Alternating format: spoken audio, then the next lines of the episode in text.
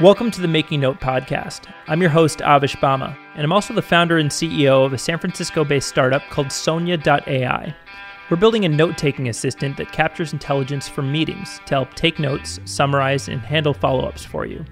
Our mission is to help leverage AI to give you your time back. And this podcast is about getting leverage in life. So we'll be diving into three areas health, wealth, and happiness. In today's episode, we talk to Sebastian Serrano. Uh, Sebastian is the CEO of uh, Ripio, uh, which is the largest exchange and wallet uh, for Bitcoin and other decentralized uh, assets in Latin America. And we talk all things crypto. So we're gonna we cover the the market, the community, what developers are working on um, security tokens, non fungible tokens, decentralized apps. I think Marc Andreessen or something said $80 billion is put into venture capital every year, or maybe anywhere between 50 to 80 billion are put into venture capital. Is put into like startups every year. Um, 20 and, went to. And 20 I think it's a new pool of capital. Yeah, it's a new pool of capital. 20 is already going into into crypto. crypto. Yeah. Yeah. A lot of people are losing a lot of money. yeah, but imagine like if just a few projects succeed, like uh, let's say like one percent of that money makes it. Yeah, if one percent makes it, it's like two hundred million dollars in successful startups. That's true. That's true. What do you think about liquidity being a feature versus a bug? Like you know in in uh, after the dot com boom and bust yeah. you know all of these companies that exist today all the major tech companies that exist today netflix amazon apple google facebook even microsoft to some degree um, they all spent a lot of time building and they lost a lot of market value in the dot com bust. Yeah. But like google was started in 98 Amazon started mid 90s, I think. Um, Facebook was started, in 2003. And this is all like Netflix was started, I think, in 98 or something. Don't quote me on this, but they like built a lot over the course of a bear market. Yeah. When nobody mm-hmm. wanted to do anything with tech. Yeah. Uh, and so Jeff Bezos, Larry Page, Mark Zuckerberg, all of these, yeah. you know, 20 years later, they took advantage of, you know, essentially building um, uh, monopolies during that time. However, I think a big difference between this and in crypto is in crypto, it's all liquid. So if people want to sell, they sell. Um, yeah. And also, I think like there is not gonna be a I don't think there's gonna be a huge like. I think tokens of not successful startups are going to fade. They're not gonna tank like like in the dot com because these projects have a ton of money and, and but they are pretty cheap like they need like 10 developers to realize what they're supposedly going to do so they they can run like for many years on the funds that they got. Yeah, but that's not what they're doing. They're they're taking the funds that they've gotten and they're putting it into they're turning it themselves into a fund. Yeah, many are also becoming funds. Right. So they but they're investing in the same ecosystem. So it's right. all getting super interlinked. Yeah. And also um, they like the, even on their own tokens they are doing a lot of market making. Like they're hiring people to do market making of their of their own token. Yeah. And and so that will sustain the liquidity of their tokens for a long time. And they have funds to like so i think i don't like every project i think is going to fade. It's not going to disappear like overnight uh, so that's that makes it very different from the dot com, and and I don't I don't I don't really grasp the di- like the how the dynamics are going to play out.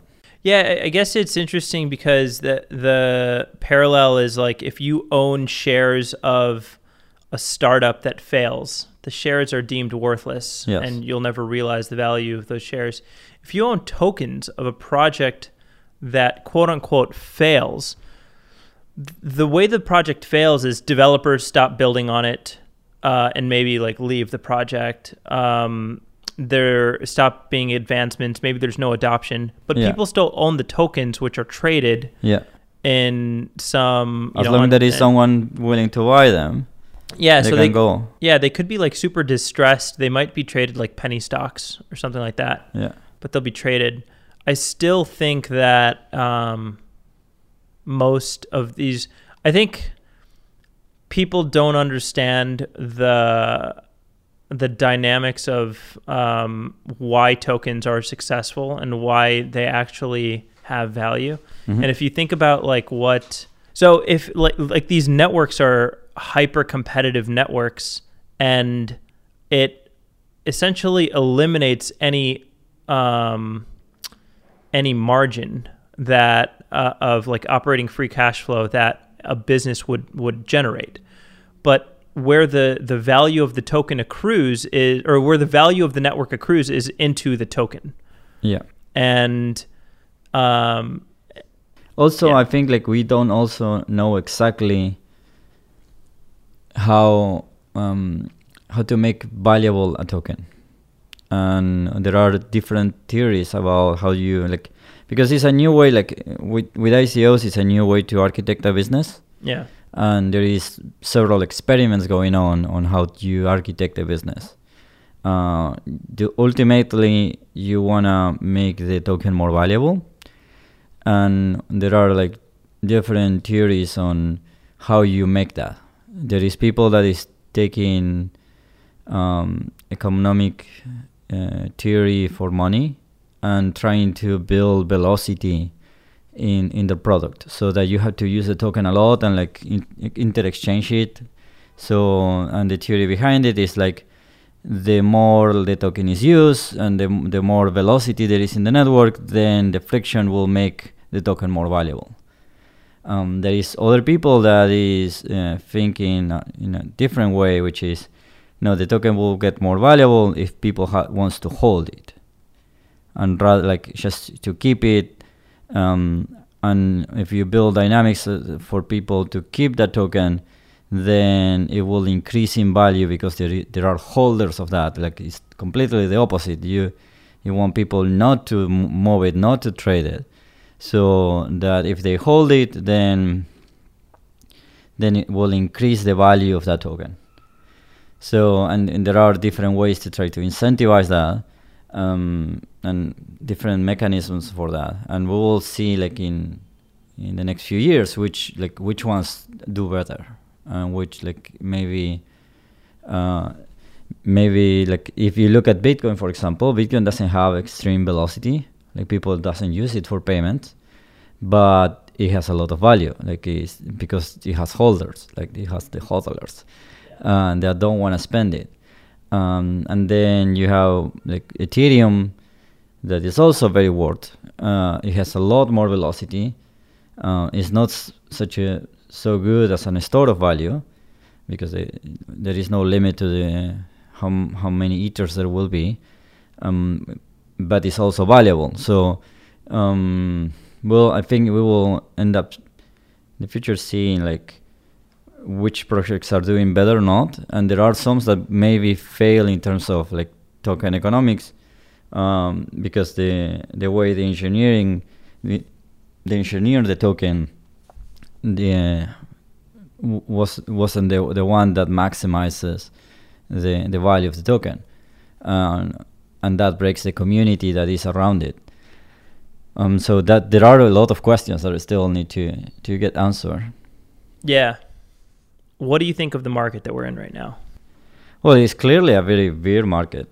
A bear Uh, market. And uh, w- w- when there are s- like people is um, so so the the value has gone down a lot, and there is people that is thinking that it's not gonna turn like it's, it's not gonna change for a long while, and there's people that is going that is thinking that is like by the end of the year we'll we'll have another bull market, like another like similar pattern to 2013. Um, and all the speculation is around institutional money. So if institutional money comes in, then uh, that fresh money will uh, will flip the market and become a bull, market again. That's why the like this month that we saw we, we saw the price movement go, going up and breaking uh, 8000 again was because of the news about maybe the the SEC reviewing the ETF from the Winklevoss. The uh, SEC, yeah. The SEC. Um, so every time there is a speculation about uh, a way for institutional investors to start getting into into cryptocurrencies or Bitcoin, you will see this these changes of, of movement. Um, I'm not entirely sure. I think like there's still a lot of uh, friction for institutional investors to, to get into um, into into the market, and I'm not entirely sure like that that is going to be solved in like in the next six months. I, I think that it, it, might take longer time to um, to fix like to build all the regulations, the good custodians, uh, build a how to sell to institutional investors. Um, and then there are, but there are other things that could also turn the market. I think like there is a lot of like we now have all these projects that are ICO, and that's like today like more than twenty billion dollars in funding for for these projects, and that is building.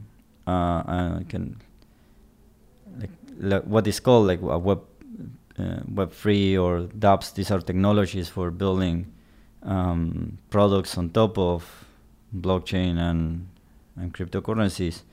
And if just a, a piece of that works, I think that that, that will bring the next 100 million users that we're, we're looking at.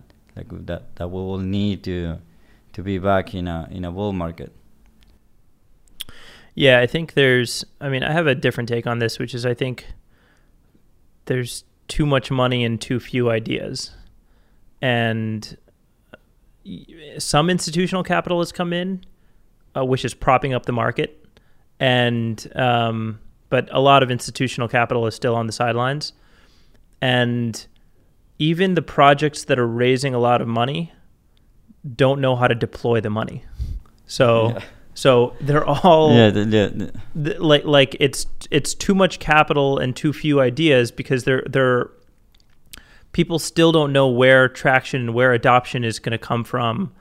Uh, and now this is it's like a massive um, uh, market that has been created based off of speculation. Uh, and in many cases, decentralization is very inconvenient and you know i like one of the common themes that i hear a lot about is a decentralized aws and i'm like i'm like pretty bullish on that idea because aws works great um, it's it's easy to use. Um, when something goes wrong, you have someone to call. They have great customer service. Um, uh, it's relatively cheap yes, it is centralized, but I care less about the centralization uh, than I do about the friction in usage. Like uh, anything that's going to be decentralized, it's going to get adoption because a government is not allowing the market to do something else in a centralized way. And then it, the government is also not able to ban doing it in a decentralized way.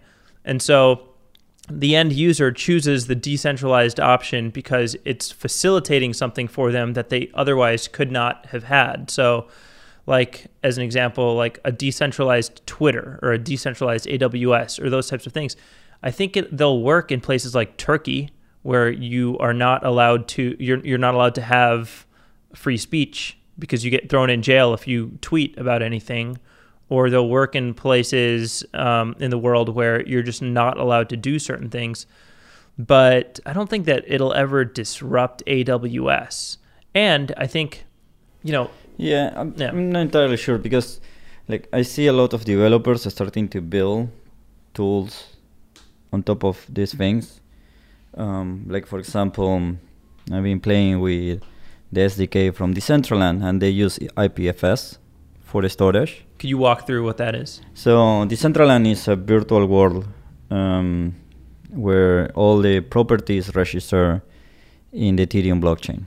So the world is divided in parcels that are uh, it's like the land in, in in the world, and every parcel is registered as a non-fungible token, which is one of the themes of this year.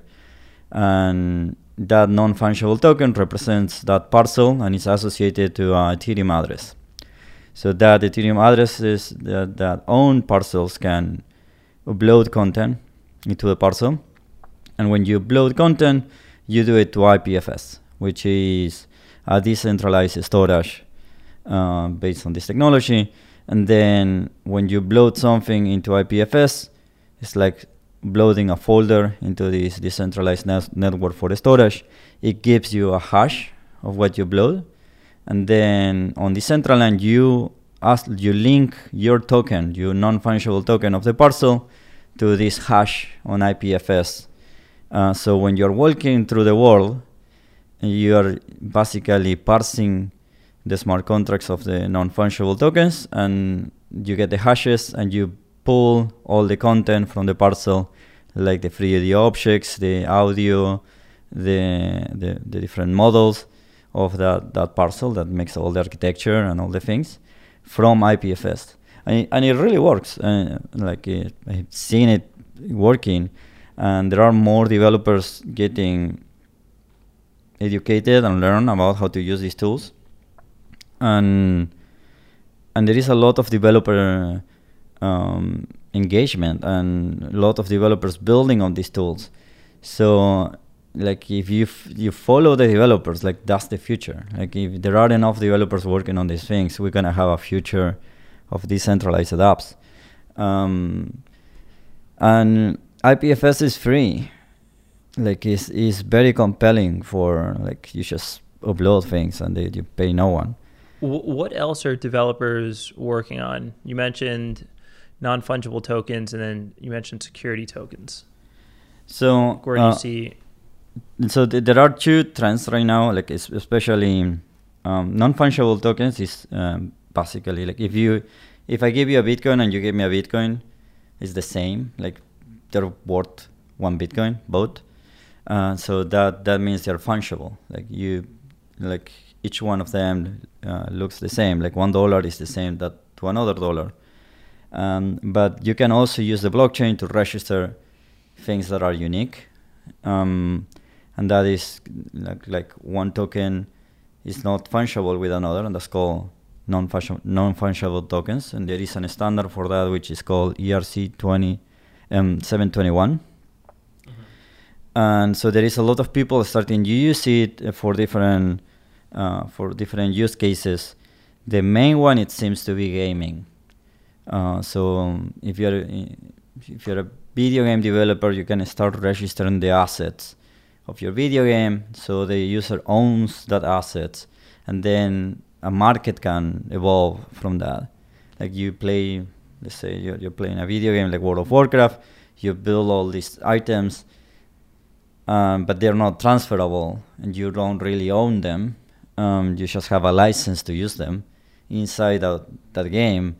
Um, but it could be build uh, a future where you actually own these items and you can sell them. Like maybe you can even make a living of uh, Essentially, create- buying um, these digital properties. yes. Yeah.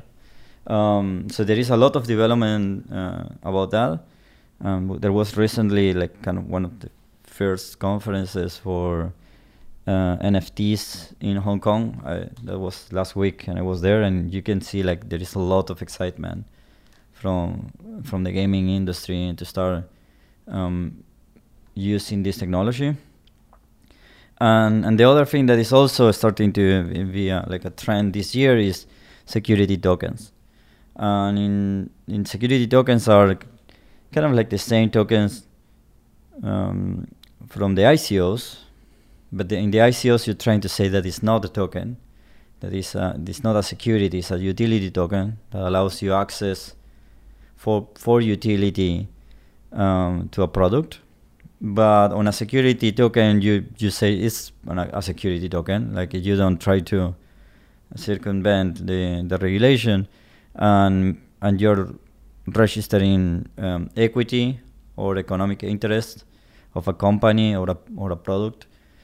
Um, and now the uh, so the regulation is actually more clear for that, but it requires to to have um, regulated exchanges and.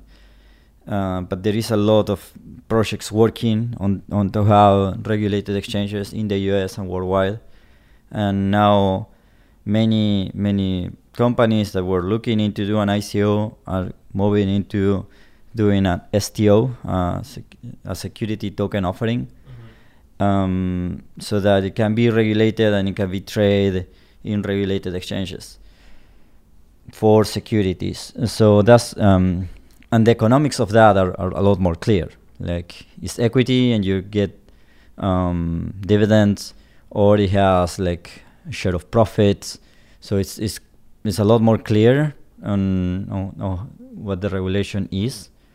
Uh, now, what the the question is, does it have such an enormous market as as token sales, mm-hmm. as, as utility token sales? Yeah, um, it's essentially like the new way of buying a piece of a company. Yes, uh, but it's a token that is registered on the blockchain, and you can transfer it in a um, kind of like you transfer any token. Yeah, securitized tokens I think is going to be interesting. Uh, the, the I've seen a lot of founders that have non-blockchain companies, like companies that have nothing to do with crypto at all. Yeah. Um, saying that they want to do something in the security token space, uh, and create a security token for their companies because it's a, an easier means of raising capital. Yeah. Yeah. Yeah.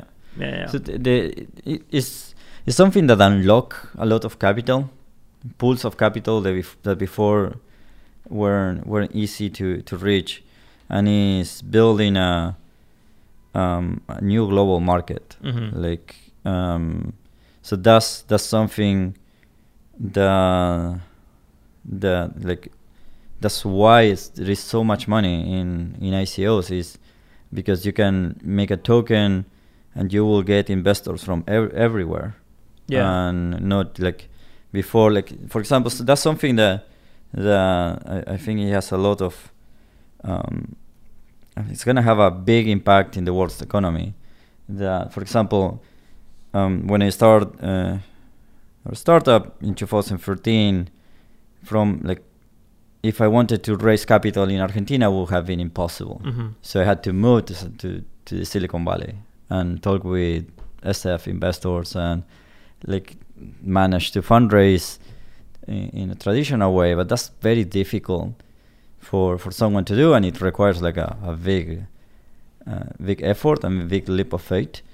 Um, but now with this technology, you can be anywhere in the world mm-hmm.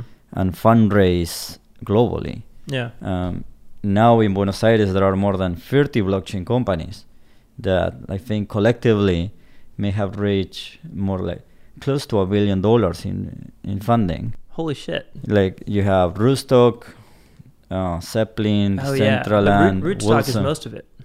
Sorry to cut you off. Yes, uh, Rootstock is like a quarter of that. Yeah. But you have like a lot of projects that raise several million dollars when like the the VC market it doesn't exist. There is just in Argentina there's only one VC and one accelerator. Mm-hmm. And the VC may it, is, does, it looks more like a private equity than a VC. Yeah. Uh, but now you have all these projects that that are blockchain based that are raising worldwide, and they're based in Buenos Aires. And it's all kind of driven by what developers are interested in working on. Yeah.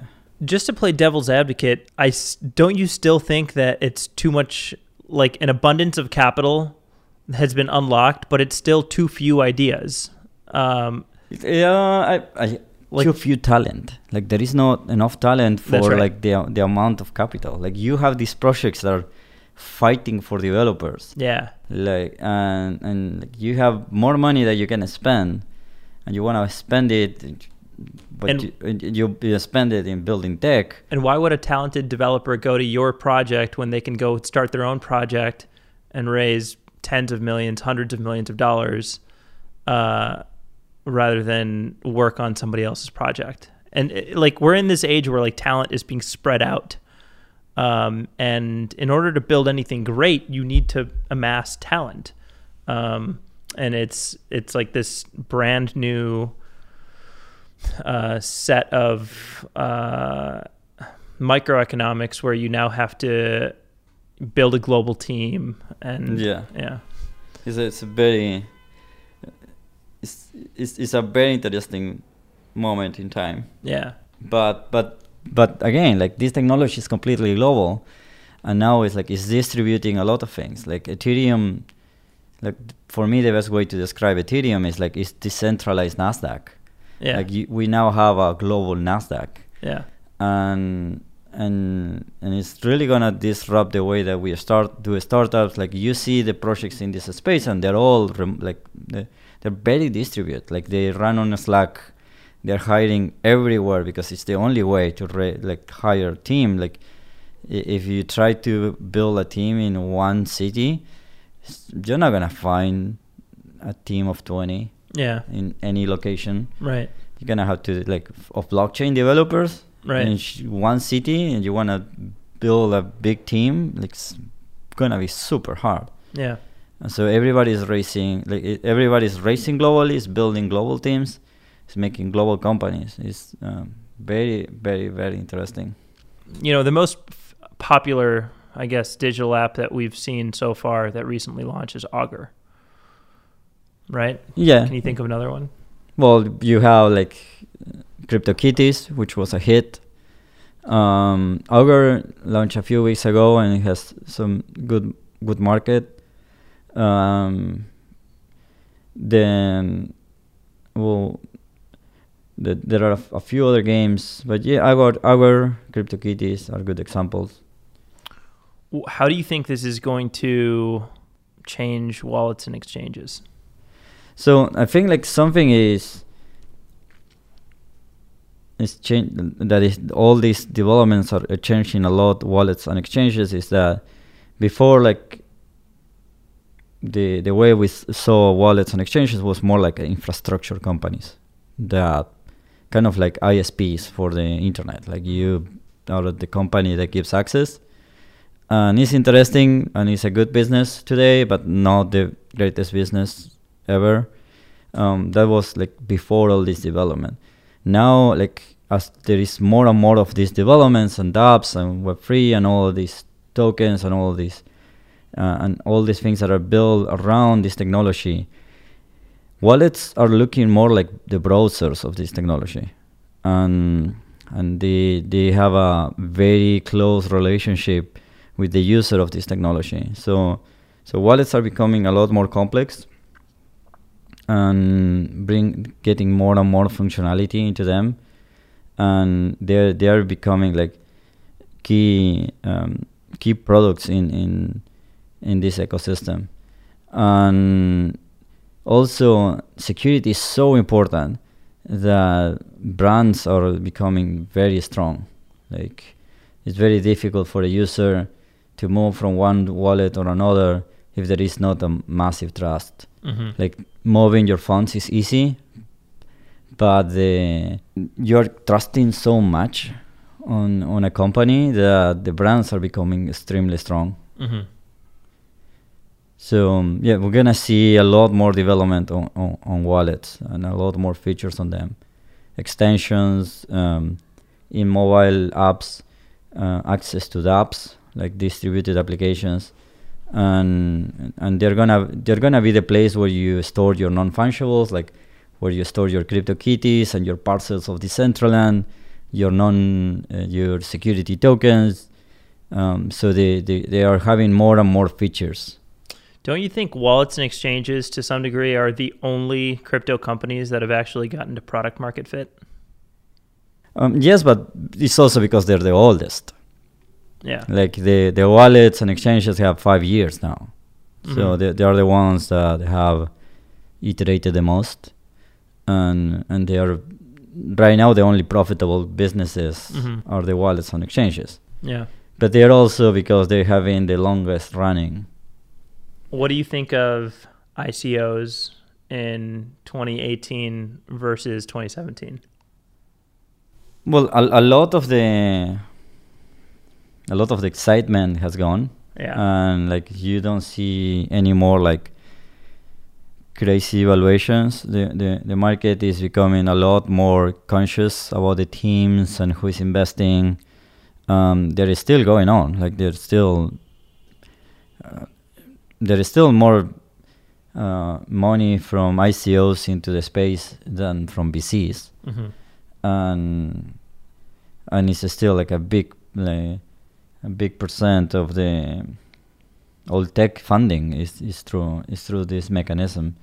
Uh, but it is becoming a lot more cautious. Like as as is a beer market, like it's a lot more difficult for ICOs to to do a to do a successful ICO. You see a lot of a lot of them failing to to raise the money they wanted. I think what 2017 created was a lot of noise where now everybody wants to do an ICO, whether it's a good idea or not. And investors are becoming uh, bombarded with this Yes. noise. Like they have Yeah. no idea how to differentiate signal from noise. So they're they're now like taking more of a hands-off approach and waiting. Um, and the the projects that have actually raised are that are actually doing investment are also doing this where they're like okay like we're not sure how to deploy right now because it's really hard to differentiate signal from noise Yeah. one thing that I've seen is, um, you know, this initially started with a lot of um, founders that couldn't traditionally raise from Silicon Valley Yeah. uh, that now went and said, "Okay, I'll do an ICO," and they they raised ten times, hundred times what they would have raised, what they would have been able to raise in Silicon Valley, if anything at all. Um, they, they're able to raise that that larger amount from uh, an ICO, and now I'm seeing like a lot of top notch founders that already can and have raised from Silicon Valley start thinking about a quote unquote crypto strategy. Um, and, uh, you know, for a lot of businesses, it just doesn't make sense. And so it contributes to the noise in a way that, uh, you know, like I think of it, you know, props up the market and makes the market very frothy. Like I think people that, something that people don't talk about a lot is projects that raise in Bitcoin and Ether um, often can't sell Bitcoin or Ether uh, because they aren't allowed to get exchange accounts um, because the exchanges that are regulated will ask them, are you intending on selling funds that were raised through an ICO or something like that? And if you click yes, you're rejected um, for uh, getting approval of an account open. And so there's a lot of um, capital that's just propping up Bitcoin and Ether.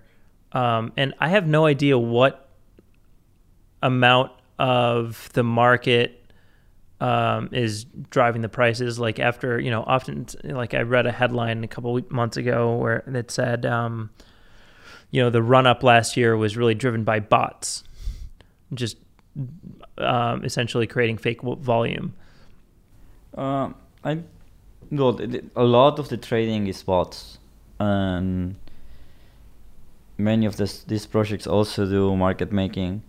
I think like if you if you if you if you had a decent strategy building the ICO, you will be able to sell the tokens. It's Mhm. not like if you did KYC during the project, use a proper like jurisdiction and like you had a some good legal advisory, you should be able to find an exchange that will uh, sell uh, where you can sell the Ethereum um, and Bitcoin. Some projects are just paying in crypto. Yeah. Like there, I know a few blockchain projects that are paying in their own token to their employees. Yeah. And and then the employees had to sell that, and you had to, like, uh, if you, uh, if, like, if you analyze these projects, they, they their ex- the, their biggest expense is software development. Uh, like, what else you have to um, and even i- and if you think okay i don't want to be exposed into cryptos you can go to an stable coin um, so I, I don't think that is a, a, a big issue. Um, I think like the the run up last year was mostly driven by like uh, the the there was a lot of people coming in and th- that made the price go up. It went a lot. It, it appeared a lot in the media, so that bring a lot more people, uh, and then that that built a a, a, cycle, like these common cycles in crypto that that make the price go up, and it's like self. Um, it's a, it's a self prophecy. It is a self fulfilling prophecy. I think I still think that um, like I'm very long term bullish on crypto, but I think there's not enough people that are focused on building long term value right now. Like a lot of people are, and obviously, if you stick a ticker symbol on anything, everybody just wants to make money. But but I think in order for crypto to do well over time, you have to have people that are committed to building value over long periods of time. And there is there is a lot of The- people. There there are some people, but I think there's a lot of people that are just trying to make a quick buck. Yeah, Yeah. that's that's true. Yeah. And and that and that gets cleaned through beer markets. Yeah. That that's uh, I think is good about beer markets. It, beer markets is that you can focus on building on It washes out a lot of the yeah, it washes up a lot of the nonsense, Yeah. and you can like and for example for us it give us time to uh, to polish everything that failed during the rally because all our system were like really stressed out and Yeah. we find a lot of things that had to be improved and Yeah. we're improving them and it, it gave us enough capital to um, to realize a lot more of, of the vision and you and I, and I think there is especially the all these projects they're all uh, they're, they're they're all enjoying the bear market Yeah. Well, the, the projects that have raised are all enjoying the bear, mar- bear market.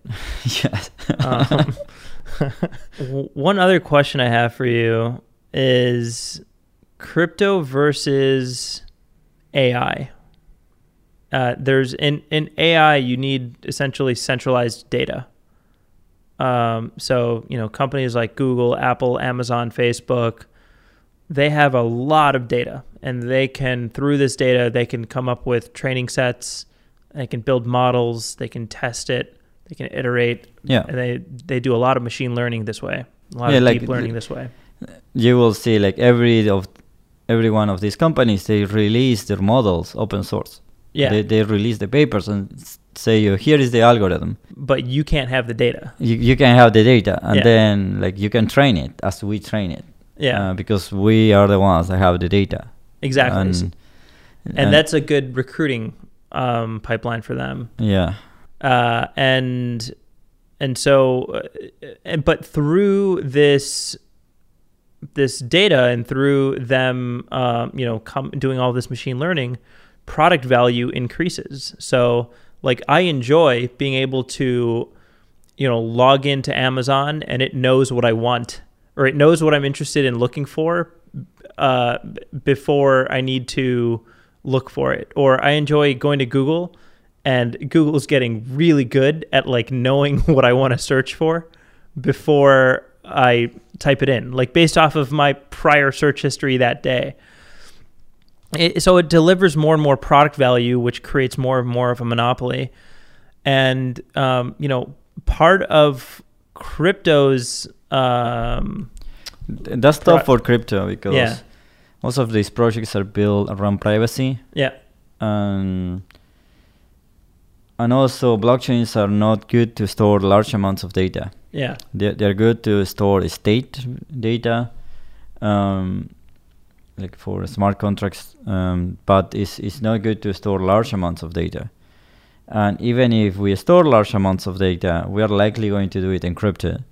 And, and there is not a good solution right now in to give um, partial di- this disclosure um, or programmable disclosure of, of your data.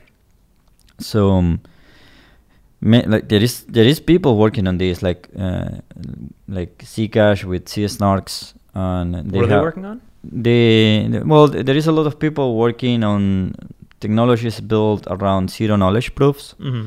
where basically you can uh, query a data set uh, and you can do operations kind of like counting the number of times that something appears in that data set without knowing which ex- which exact which are the exact entries that have that data so you can over a population count let's say you have a database of uh, But how, how is the or how is the data labeled then? um, it's labeled encrypt uh, in a way that uh, it's very difficult to explain the math. Okay. But basically, um, you can do, for example, poll- polling for voting and know the result of the election um, without knowing ex- uh, exactly who voted for who. Mm-hmm. and you can do a mathematical proof for that. But it's very complex math, and it's ex- ex- extremely difficult cryptographically to to to do. But there is a lot of people working on this. Still, like it's uh, it's something that I've this where centralized systems are are much better. Yep. And I like the question there will be like, uh, I think like, and and that's difficult one because I think like people only care about privacy and security after bad things happen Yeah. and not before them.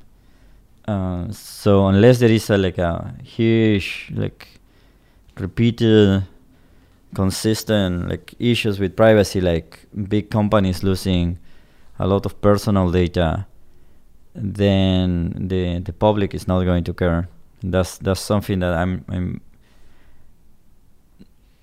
uh, that that I that it doesn't have a very easy resolution. So in that in that sense, crypto projects are um, for machine learning through large data sets. It's gonna be very difficult to to win to centralized solutions. Sorry, just to repeat that, you think it's it'll be very uh, difficult for Blockchain projects to do To- machine learning. to do machine learning. Yeah. I think it's gonna be very difficult. There is people working on it, um, very smart people, um, but like how we like, it will require building like a a decentralized Google, and that works. That Uh, works, but you're still bullish. and- You're still bullish on like centralized machine learning. Well, it, it's clear that it's here and it's growing and it's doing better. Like it's, we are seeing like amazing products Yeah. popping up, um, and they will build up on that. Yeah, and then uh, in terms of so there's product value that comes from centralized machine learning obviously. Um, where is the product value that comes from decentralization? So you get like, I feel like the user maybe doesn't care that much. It's more from a ideological point of the the maker. Um, you uh, by using uh, decentralized applications, you are in control. The user is in control. Um, it's about freedom and and non censorship, which are like sh- which are very important to be a, a free human being. Yeah. Um, They balance each other out. yeah. So, well, um, if, if we move into a future where all these technologies that from a centralized point of the, the ones that are centralized they get abused more and more by governments. I think people will start moving more and more into centralized the decentralized applications. Um, i think like from developers and from this movement we just need to get very good at building very good products. So people use them because they're cool because they're they are the best products in the market and rather than because they are decentralized or not Right. um, i care about that i don't think people care that much Yeah, I still think we're a ways away from that. Like, I think the w- one thing I think that that'll be interesting is going to be like I, I don't think you can make an ad and say this is a decentralized google right. uh, come use it because Right. it's decentralized i don't think like someone will care Yeah, I totally agree. I, I think you know part of the reason why I'm very bullish on wallets and exchanges even now going forward is because the on and off ramp of uh, getting people into and out of these tokens is I think we're just scratching the surface with with that, and um, like I think the next.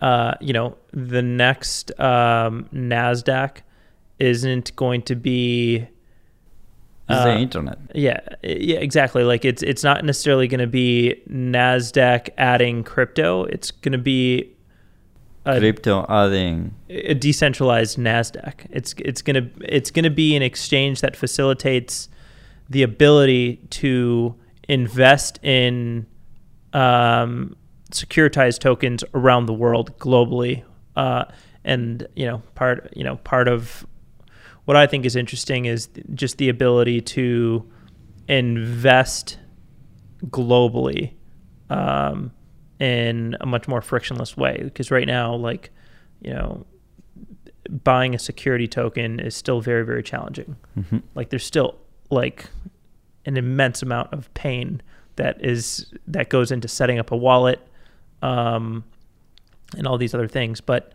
a lot of these central, a lot of these exchanges and uh, wallet providers are centralized, but there's still so much more innovation that can be done in enabling people to get exposure to um, crypto in in a more seamless way.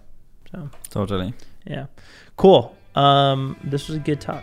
thank you for having me And that concludes this episode. For more information about our guest today, or to see a transcript of this episode, check out makingnote.com.